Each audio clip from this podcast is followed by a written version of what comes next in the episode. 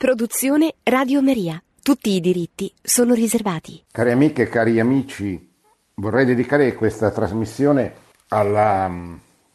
così a mostrare come il Magistero della Chiesa spieghi il tema della regalità di Cristo. Domenica scorsa, per la liturgia romana, per gli ambrosiani, siamo già dentro nell'Avvento da 2 settimane, è stata la festa di Cristo Re.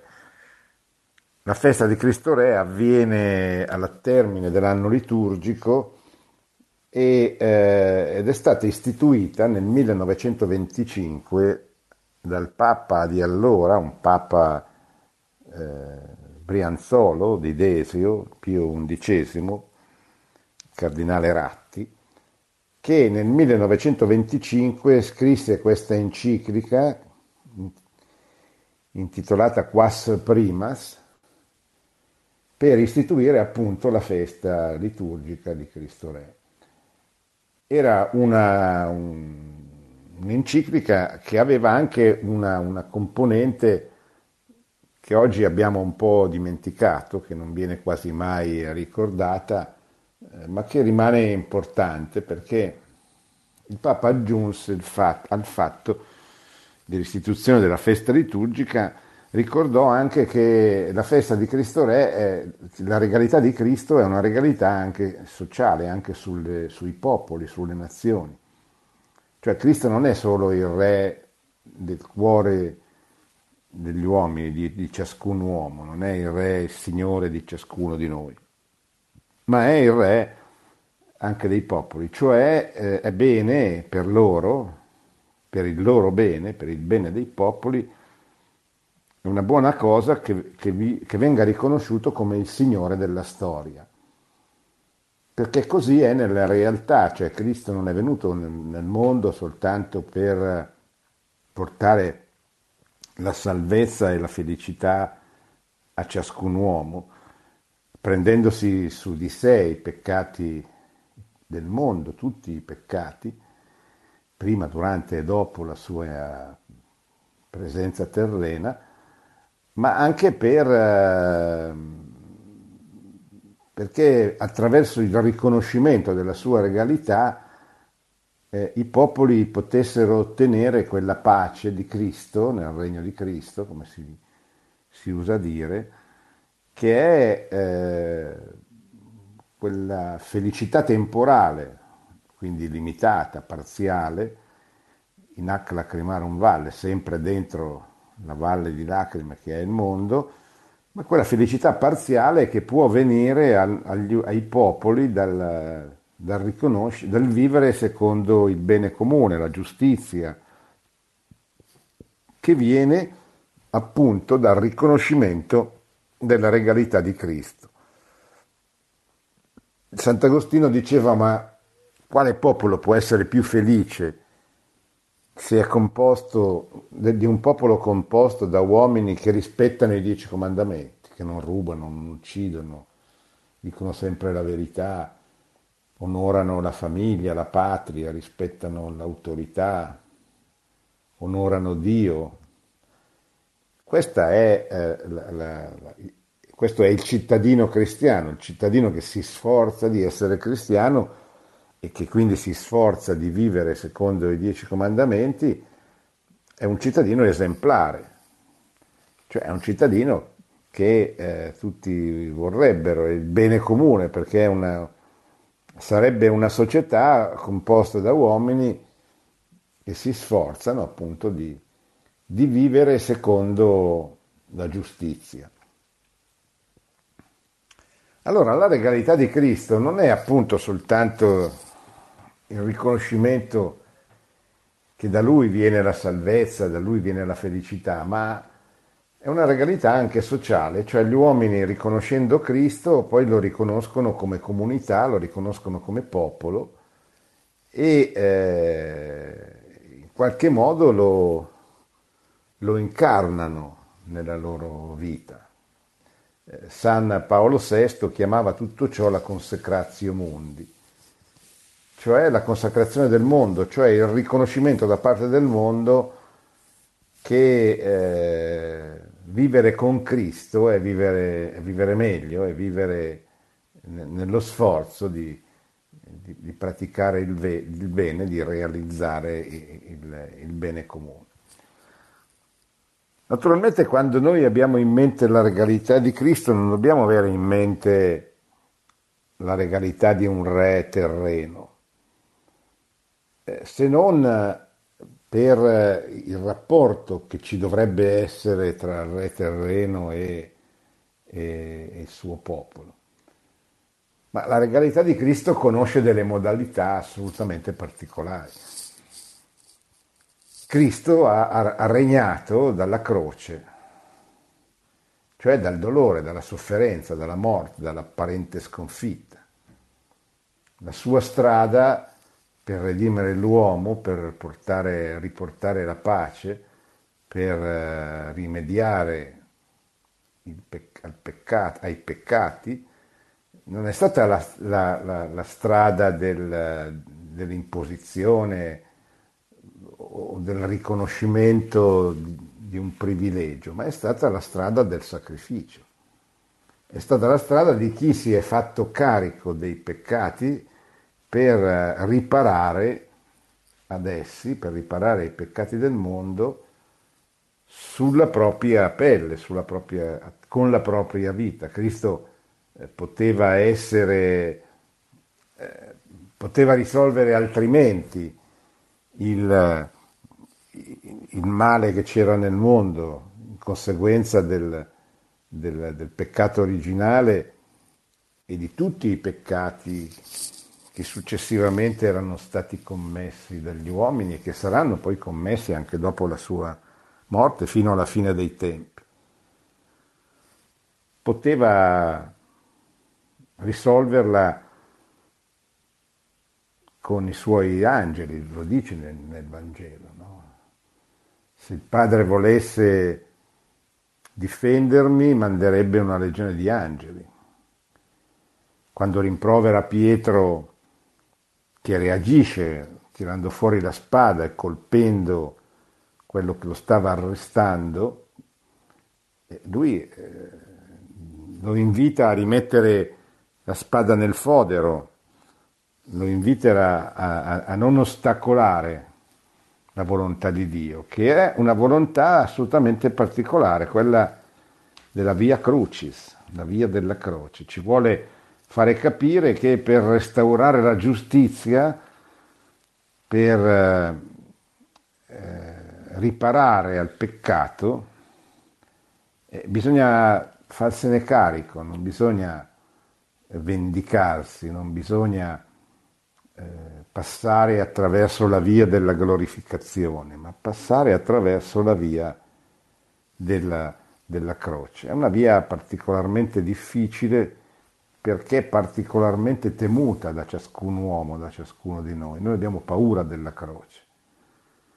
È normale perché siamo uomini e la croce fa paura, cioè la croce ci terrorizza.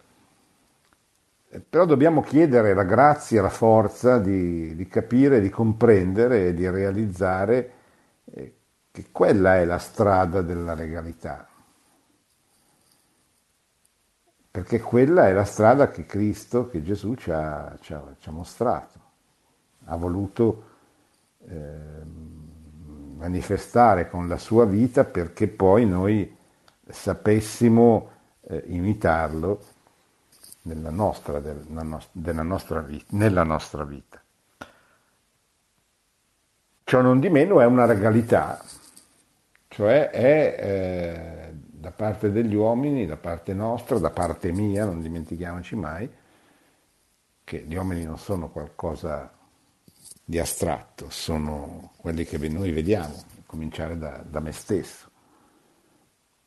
E ha voluto mostrarci che questa è la via che io devo percorrere, una via certamente fondata sul riconoscimento che Cristo è il Signore, ma che regna con una modalità particolare che non è quella che ciascuno di noi vorrebbe, cioè il riconoscimento, da parte del mondo, degli uomini, no? Che questa è la strada giusta, senza difficoltà, senza contraddizioni, senza persecuzioni, senza croce.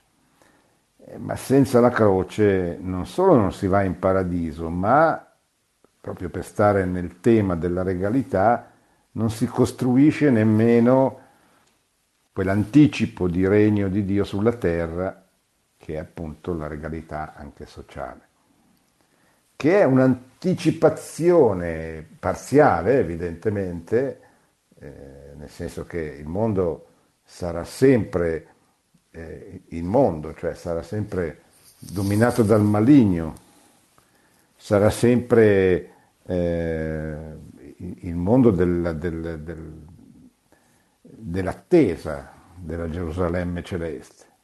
Per quanto si possa immaginare una civiltà cristiana, che pure è esistita, essa è sempre una civiltà umana, cioè una civiltà segnata dal peccato, segnata dalla mancanza del compimento, dalla mancanza del bene totale, che ci sarà soltanto dopo il ritorno glorioso di Cristo, quando Cristo avrà giudicato gli uomini e le nazioni, e allora prenderà definitivamente possesso del mondo, e il mondo lo riconoscerà definitivamente.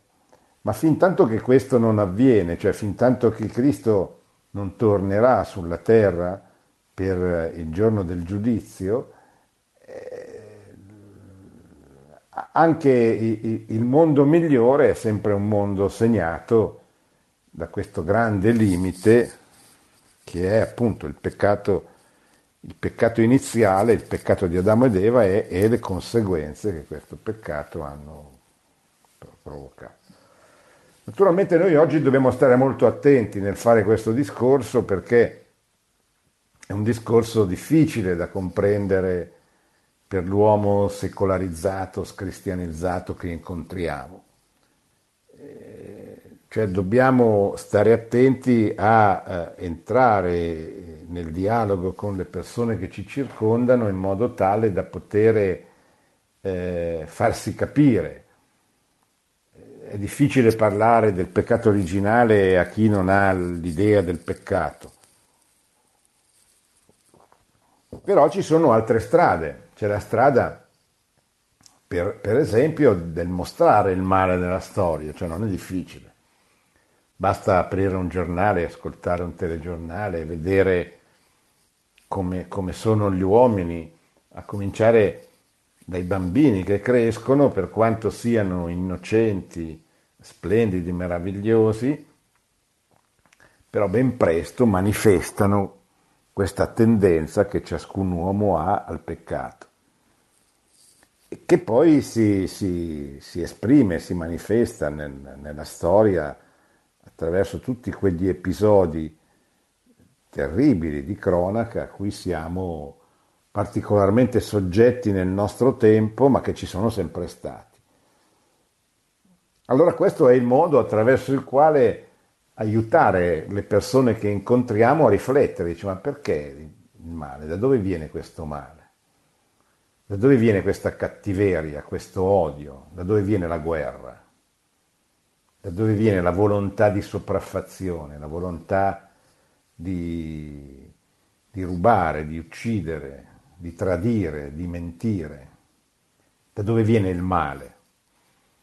E quindi è chiaro che uno può anche avere dimenticato, non avere mai sentito o ridere del racconto biblico sul peccato di Adamo ed Eva, ma non può negare l'evidenza della presenza del male nella storia, nella vita, eccetera. E allora da lì dobbiamo partire e dire, ma qual è la ricetta, qual è il rimedio?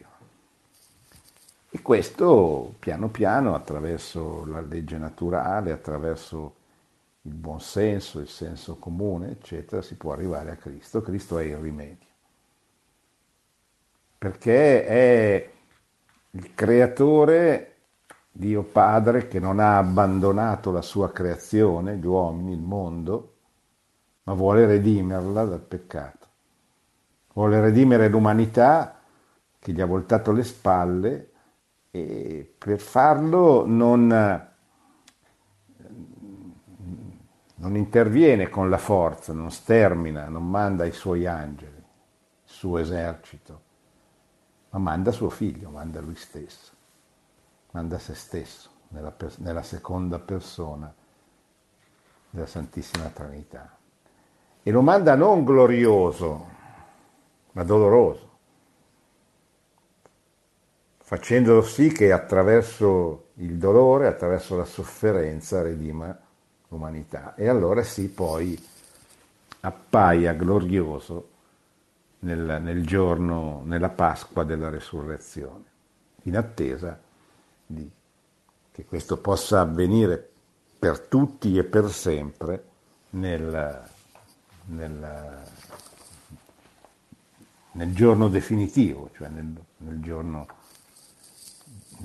in cui la salvezza sarà conclamata, sarà evidente, sarà la gloria di Cristo, sarà assolutamente evidente per tutti, per i buoni e per i cattivi, per i salvati e per i dannati. Allora, di questa festa, di questa grande festa, che è particolarmente, a cui sono particolarmente affezionato, perché è la risposta del piano di Dio, del piano d'amore e di salvezza di Dio, è la risposta agli uomini, al peccato, alle ideologie, a chi ha voluto espellere Dio dalla storia, la Chiesa e il cristianesimo dalla presenza pubblica. La risposta è Cristo Re. Cristo Re è anche il grido di tanti eroi, di tanti martiri, che gridavano viva Cristo Re quando il mondo voleva ucciderli, voleva espellerli, voleva rifiutare la presenza della Chiesa. I martiri messicani, i Cristeros, i contadini che negli anni '20 si offrirono la loro vita, insorsero per difendere la libertà religiosa, la libertà della Chiesa, dal governo che perseguitava la Chiesa. E dopo che i vescovi decisero lo sciopero del culto, cioè di chiudere tutte le chiese, il segno di protesta per il mancato rispetto da parte del governo della libertà religiosa, allora insorsero in armi negli anni '20 del secolo scorso per testimoniare pubblicamente la loro fedeltà e il loro diritto alla libertà religiosa. Sono i Cristeros. Chi ha visto quel bellissimo film che è stato fatto, Cristiada, ricorderà questi eroi che ebbero anche l'onore di alcune encicliche, sempre di Pio XI, lo stesso Papa che scrisse questa enciclica che celebra appunto la festa di Cristo Re. Era il loro modo di esprimere l'amore e la fedeltà a Cristo. Morirono in tanti sono martiri, uno per tutti è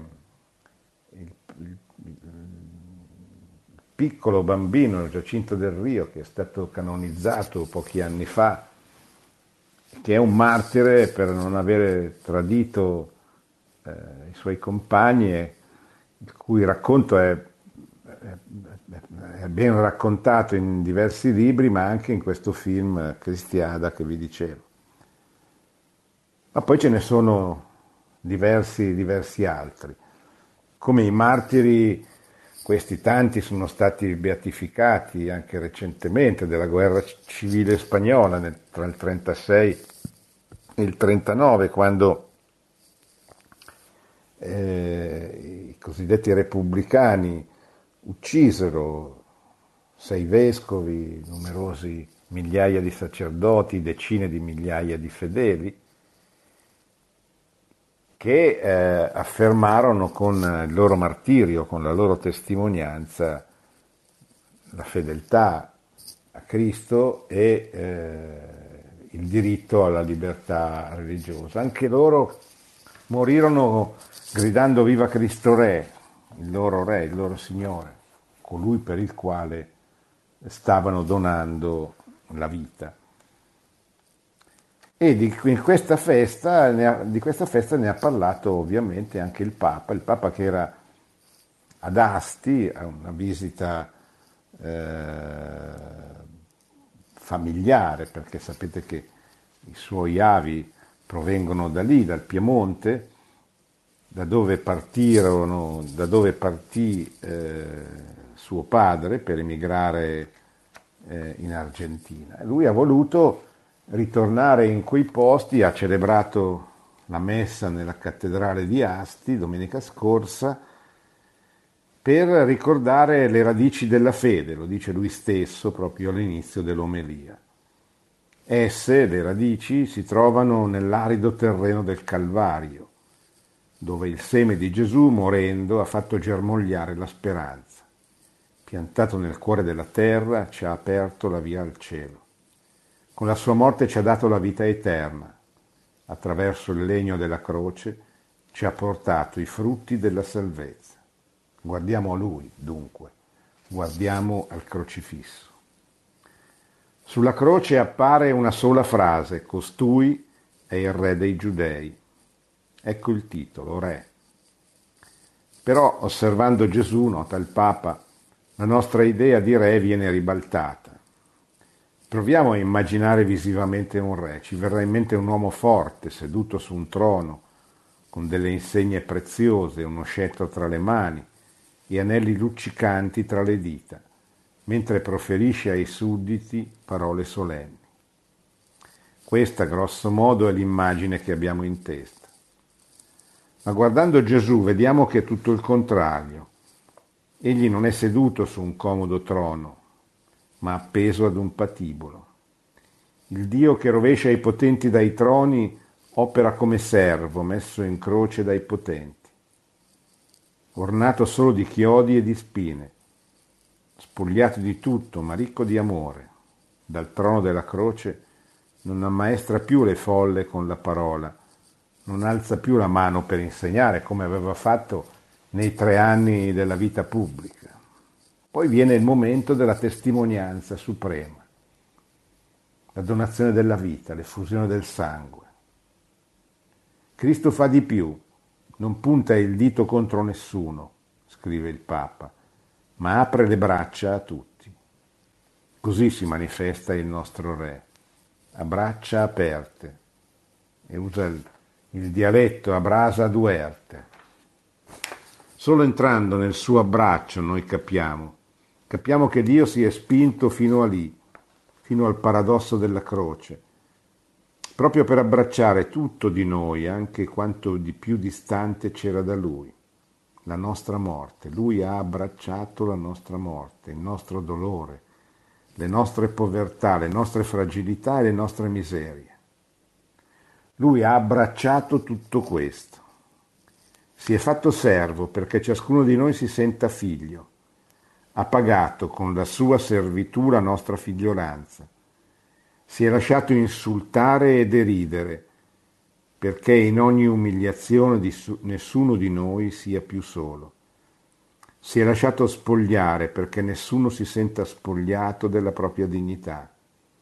È salito sulla croce perché in ogni crocifisso della storia vi sia la presenza di Dio. Ecco il nostro Re. Re di ognuno di noi, Re dell'universo, perché ha valicato i confini più remoti dell'umano, è entrato nei buchi neri dell'odio, nei buchi neri dell'abbandono, per illuminare ogni vita e abbracciare ogni realtà. Fratelli, sorelle, dice il Papa, questo è il Re che oggi festeggiamo. Non è facile capirlo, ma è il nostro Re. Anche gli apostoli non avevano capito nulla. Non avevano capito nulla e non volevano che Lui soffrisse, che Lui morisse. Tutti coltivavano il segreto desiderio che Lui si manifestasse come Re dei Giudei, prendesse il potere politico, scacciasse i Romani, restaurasse il regno di Israele. Questo era quello che volevano. Volevano vedere la vittoria, ma pieni di buone intenzioni, non è che volevano vendicarsi magari qualche volta anche del male subito, delle ingiustizie, della cattiveria del Sinedrio, degli scribi, dei farisei, dell'incomprensione dei romani. C'era un legittimo desiderio umano di vedere, ma tu sei giusto, tu sei nel giusto, tu hai fatto solo del bene, perché non devi diventare il re? Ma Gesù non la pensa così. Gesù si sottrae a questo.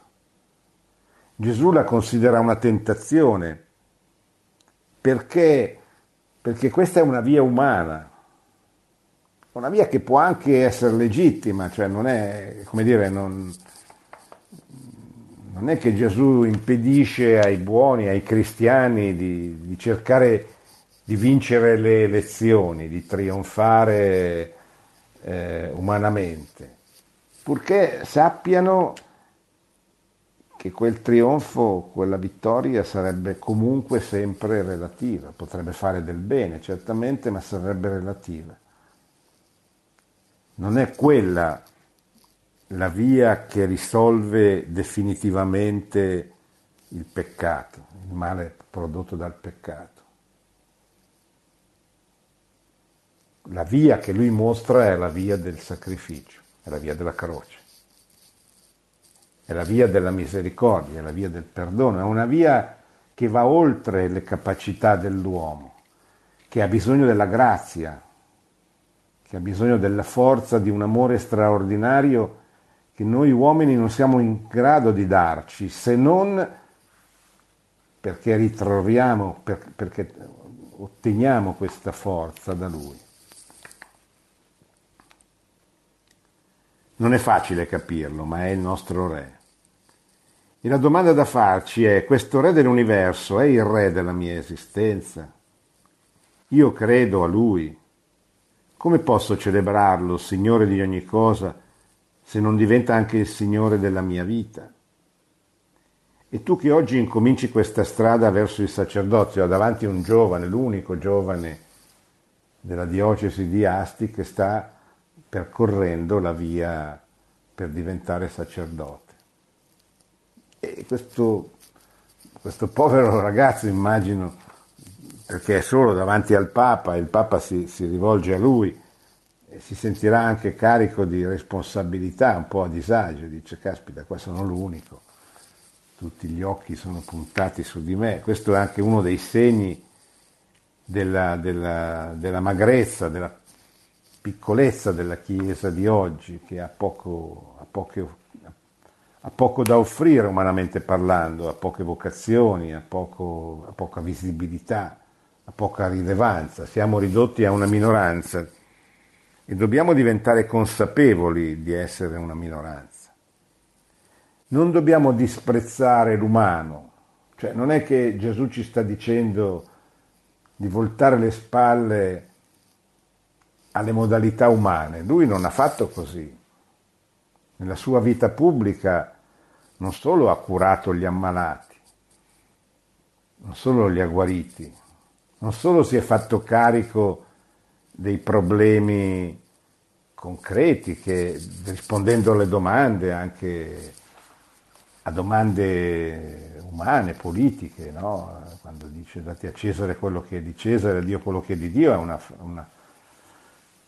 un principio fondamentale della dottrina sociale della Chiesa, che anche se allora non si chiamava così, e viene enunciata, ed è uno scandalo per l'epoca, perché distingue il potere politico dal potere religioso, una cosa incomprensibile sia per i giudei che per i pagani, perché entrambi non conoscevano questa distinzione, per loro tutto era insieme. Quindi Gesù non si sottrae alla sua umanità, però dice: guardate che bisogna andare oltre. la lotta contro il male, la lotta contro il peccato, la riparazione del peccato. C'è una dottrina della Chiesa a livello di magistero proprio sulla riparazione. È un'altra enciclica sempre di Pio XI, appunto che spiega la dottrina della riparazione, cioè quel piccolissimo contributo che noi uomini possiamo dare al sacrificio perfetto di Cristo, che è perfetto, non avrebbe bisogno d'altro, non ha bisogno d'altro, perché è il sacrificio di Dio. Però Dio ha voluto coinvolgerci nella sua opera di redenzione e ha voluto che per il nostro bene, per la nostra salvezza, mettessimo un po' del nostro.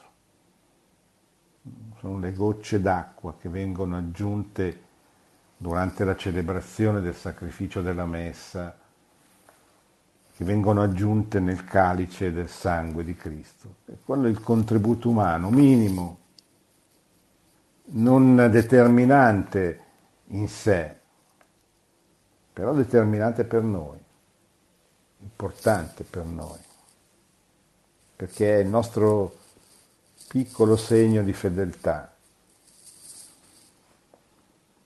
Quindi il Papa chiede: ma io credo a Lui, come posso celebrare il Signore se non diventa il Signore della mia vita? Fissiamo però ancora gli occhi in Gesù crocifisso. Vedi, Lui non osserva la tua vita per un momento e basta, non ti dedica uno sguardo fugace, come spesso facciamo noi con Lui. Lui rimane lì, a braccia aperte, a braccia aperte, a dirti nel silenzio che niente di te gli è estraneo, che vuole abbracciarti, rialzarti, salvarti così come sei, con la tua storia, le tue miserie, i tuoi peccati. Ma Signore, è vero, con le mie miserie tu mi ami così. Ognuno in questo momento pensi alla propria povertà, ma tu mi ami con queste povertà spirituali che ho, con queste limitazioni. E Lui sorride, Gesù sorride, ci fa capire che ci ama e che ha dato la vita per noi. Pensiamo un po' ai nostri limiti, pensiamo anche alle cose buone. Lui ci ama come noi siamo, come siamo adesso. Lui ci dà la possibilità di regnare nella vita se ti arrendi al suo amore mite che si propone ma non si impone. L'amore di Dio non si impone mai. Al suo amore che sempre ti perdona. Si visse, se vuoi, tutto il Vangelo è pieno di questa domanda. Prima di salvare dalla malattia, Gesù chiede: ma tu credi, tu hai la fede. E quando dice: se aveste fede potreste spostare le montagne. Quando 2 o 3 di voi saranno riuniti nel mio nome, qualunque cosa chiedano io la darò. Ma dovete avere fede. Dovete crederci. Se volete, vi sarà dato. Cioè Gesù chiede sempre, dice, se vuoi, non si impone, non impone, chiede di corrispondere, di manifestare la propria fede.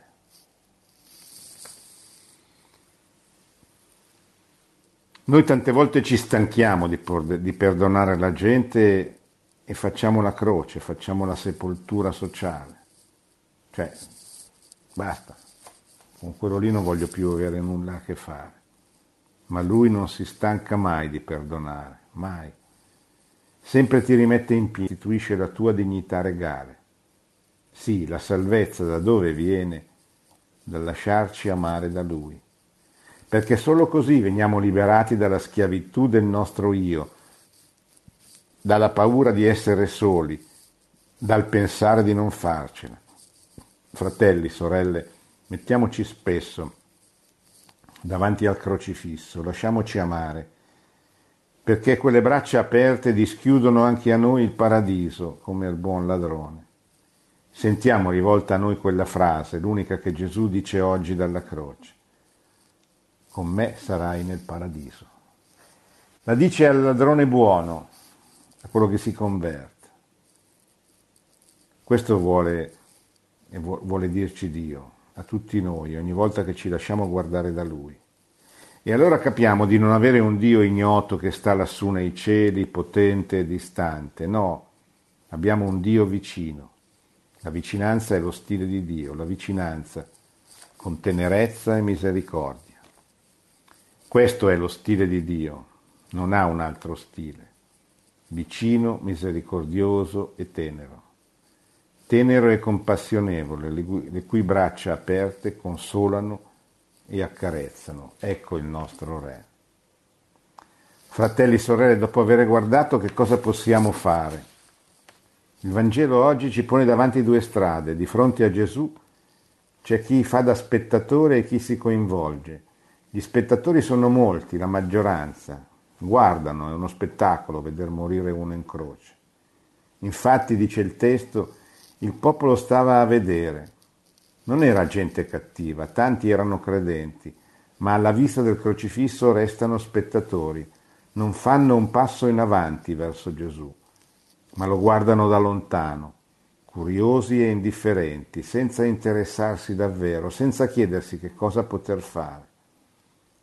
Avranno commentato forse, ma guarda questo, avranno espresso giudizi e pareri, ma è innocente. Qualcuno si sarà lamentato, ma tutti sono rimasti a guardare con le mani in mano, a braccia conserte.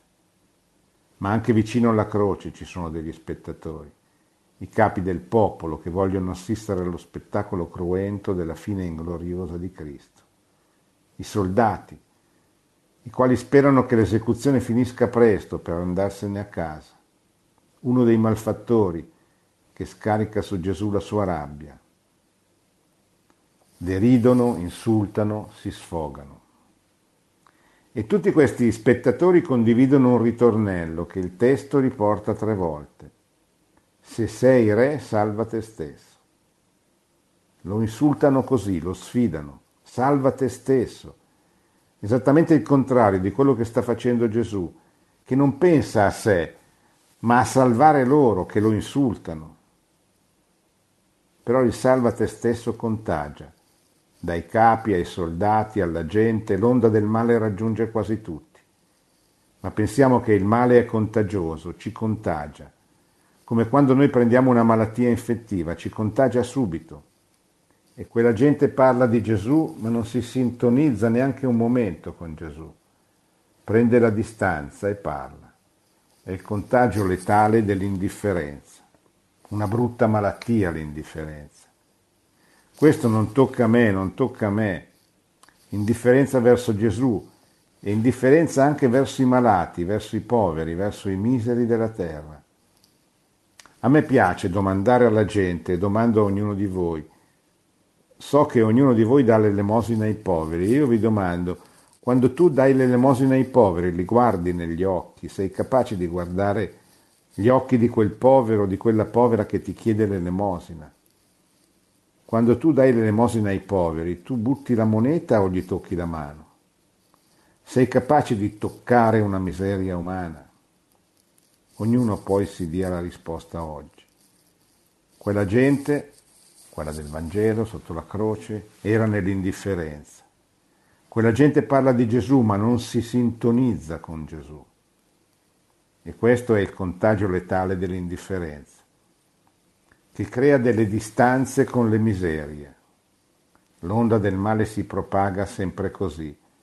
Comincia dal prendere le distanze, dal guardare senza far nulla, dal non curarsi.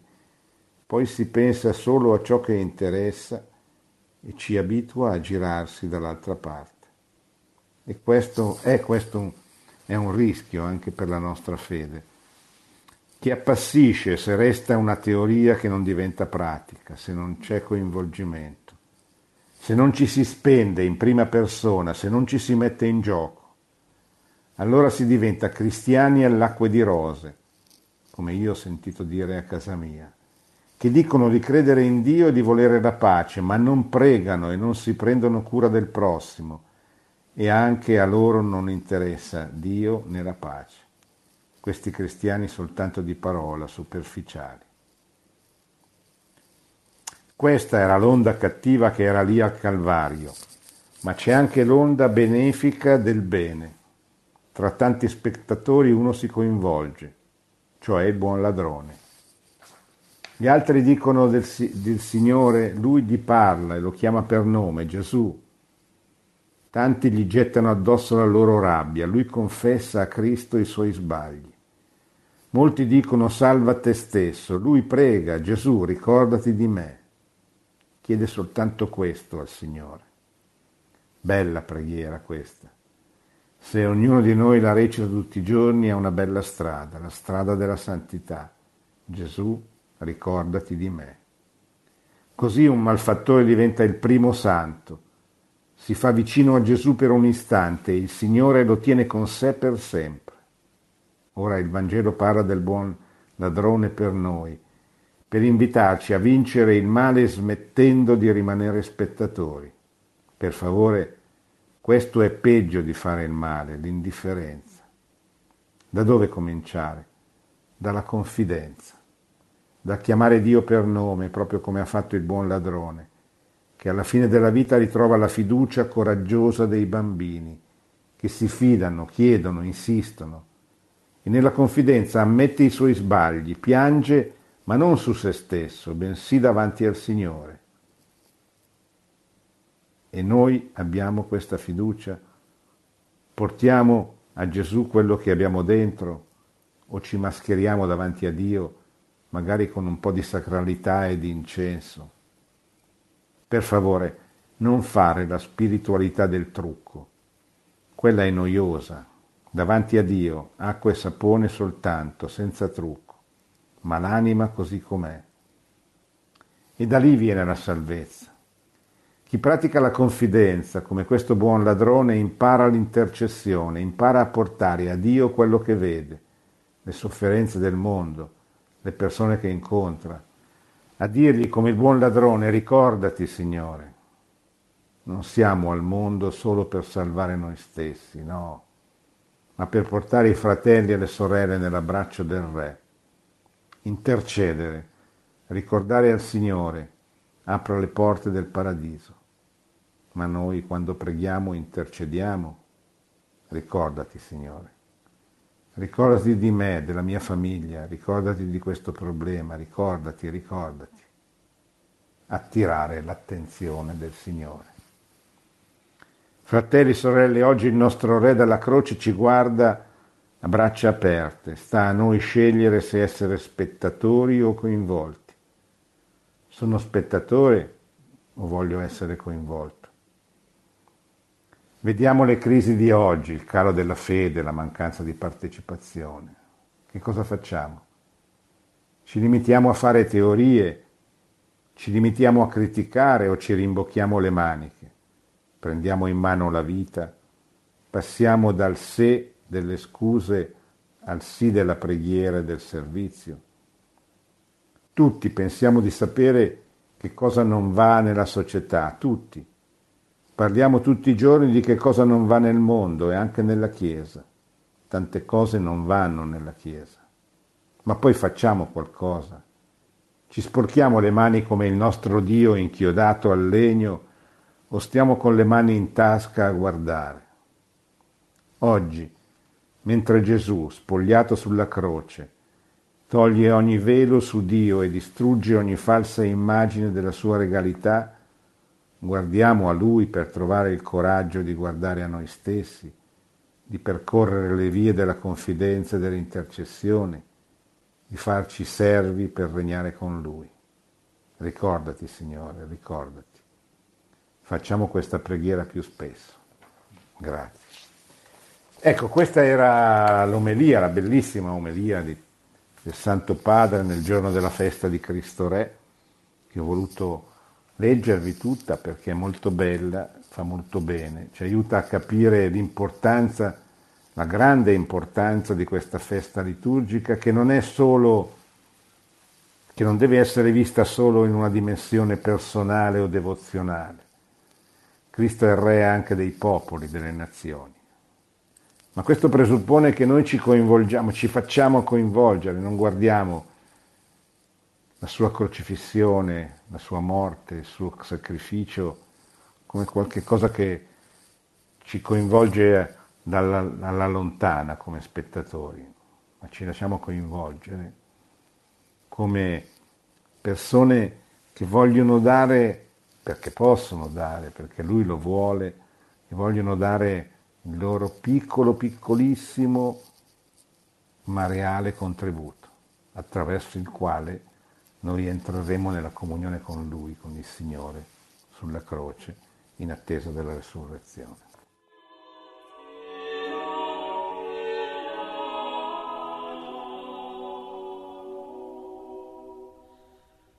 Pronto?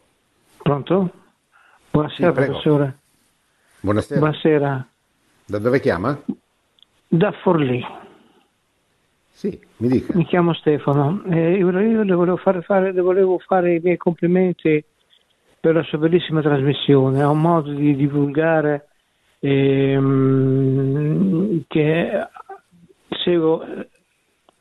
seguo appassionatamente. Io volevo dire che il Papa Francesco ha un modo di parlare che attrae, parla direttamente ai cuori, parla. E per me è il Papa che è più vicino allo spirito dopo il Papa Buono. E mi tocca il cuore, mi tocca quando ho seguito Papa Ratzinger, che è una bellissima mente, una bellissima... mi piaceva, ma Papa Francesco tocca il cuore, tocca le corde profonde. Per me insegna a fare i parroci, è il primo parroco d'Italia. La ringrazio, professore, buonasera. Sì, grazie Stefano. Ma sa, ogni Papa ha il suo modo di fare il Papa e quindi ha il suo carisma, diciamo così, il suo dono di penetrare nel cuore degli uomini. Spesso le sensibilità sono diverse, quindi magari uno è più attratto da un modo di comunicare la fede piuttosto che da un altro. E questo è molto bello proprio perché è la Chiesa, no? La Chiesa che è la Chiesa di tutti, la Chiesa di tutti gli uomini, no? E quindi deve portare a termine la sua missione avendo davanti la grande diversità degli uomini. E quindi vanno toccati tutti i tasti, cioè chi viene attratto dall'intelligenza, dalla profondità, dalla dottrina, chi viene attratto dall'esempio, dalla semplicità anche, no? Dal modo diretto che arriva direttamente al cuore. Sono tante le modalità della predicazione e anche del modo di fare il Papa. L'importante è che noi amiamo il Papa, non un Papa, ma il Papa, la funzione che Cristo ha voluto che il suo vicario avesse sempre nella storia della Chiesa. Pensate, la Chiesa ininterrottamente, da Pietro a Francesco, a un Papa, a un collegio apostolico, a una gerarchia, eppur avendo commesso tanti errori, tanti passi falsi, eccetera, la Chiesa è sempre qui, da 2000 anni, a dirci la verità, a raccontarci la verità, a ripetere, testimoniando e insegnando la via della salvezza. Questa è la Chiesa e questo è quello di cui abbiamo bisogno. E la Chiesa si fonda sul primato di Pietro, che non è il primato di un uomo, non è il primato di uno bravissimo, intellettualissimo, santo. Ci sono i santi, tanti. Noi nel Novecento abbiamo avuto tantissimi papi santi e questa è una grazia straordinaria. Ma non è, cioè non sono solo santi nella storia della Chiesa, i papi non sono solo santi nella storia della Chiesa, ce ne sono tanti che hanno fatto anche delle cose discutibili, però hanno sempre rappresentato il papato, il primato, la guida, il punto di riferimento.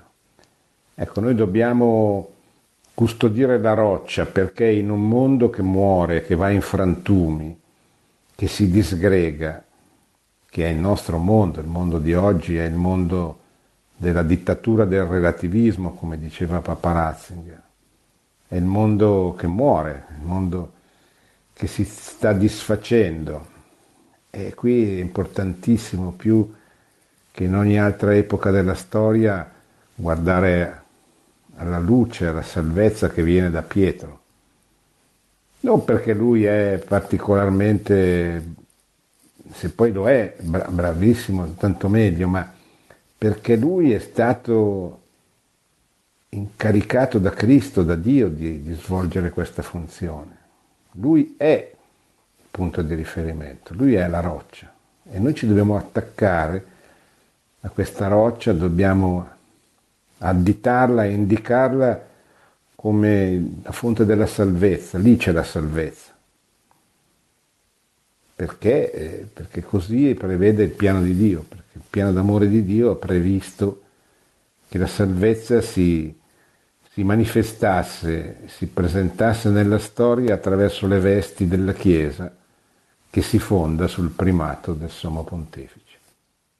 Bene, cari amici, abbiamo letto l'omelia che il Santo Padre ha tenuto in occasione della festa di Cristo Re, alla fine dell'anno liturgico, nella cattedrale di Asti, dove era in visita, sia per ricordare le radici della sua famiglia, sia per incontrare la comunità di cristiani di quella diocesi.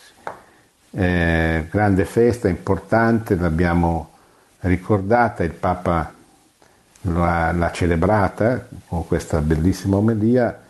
Vi auguro una buona settimana, una buona notte, arrivederci alla prossima martedì. Produzione Radio Maria. Tutti i diritti sono riservati.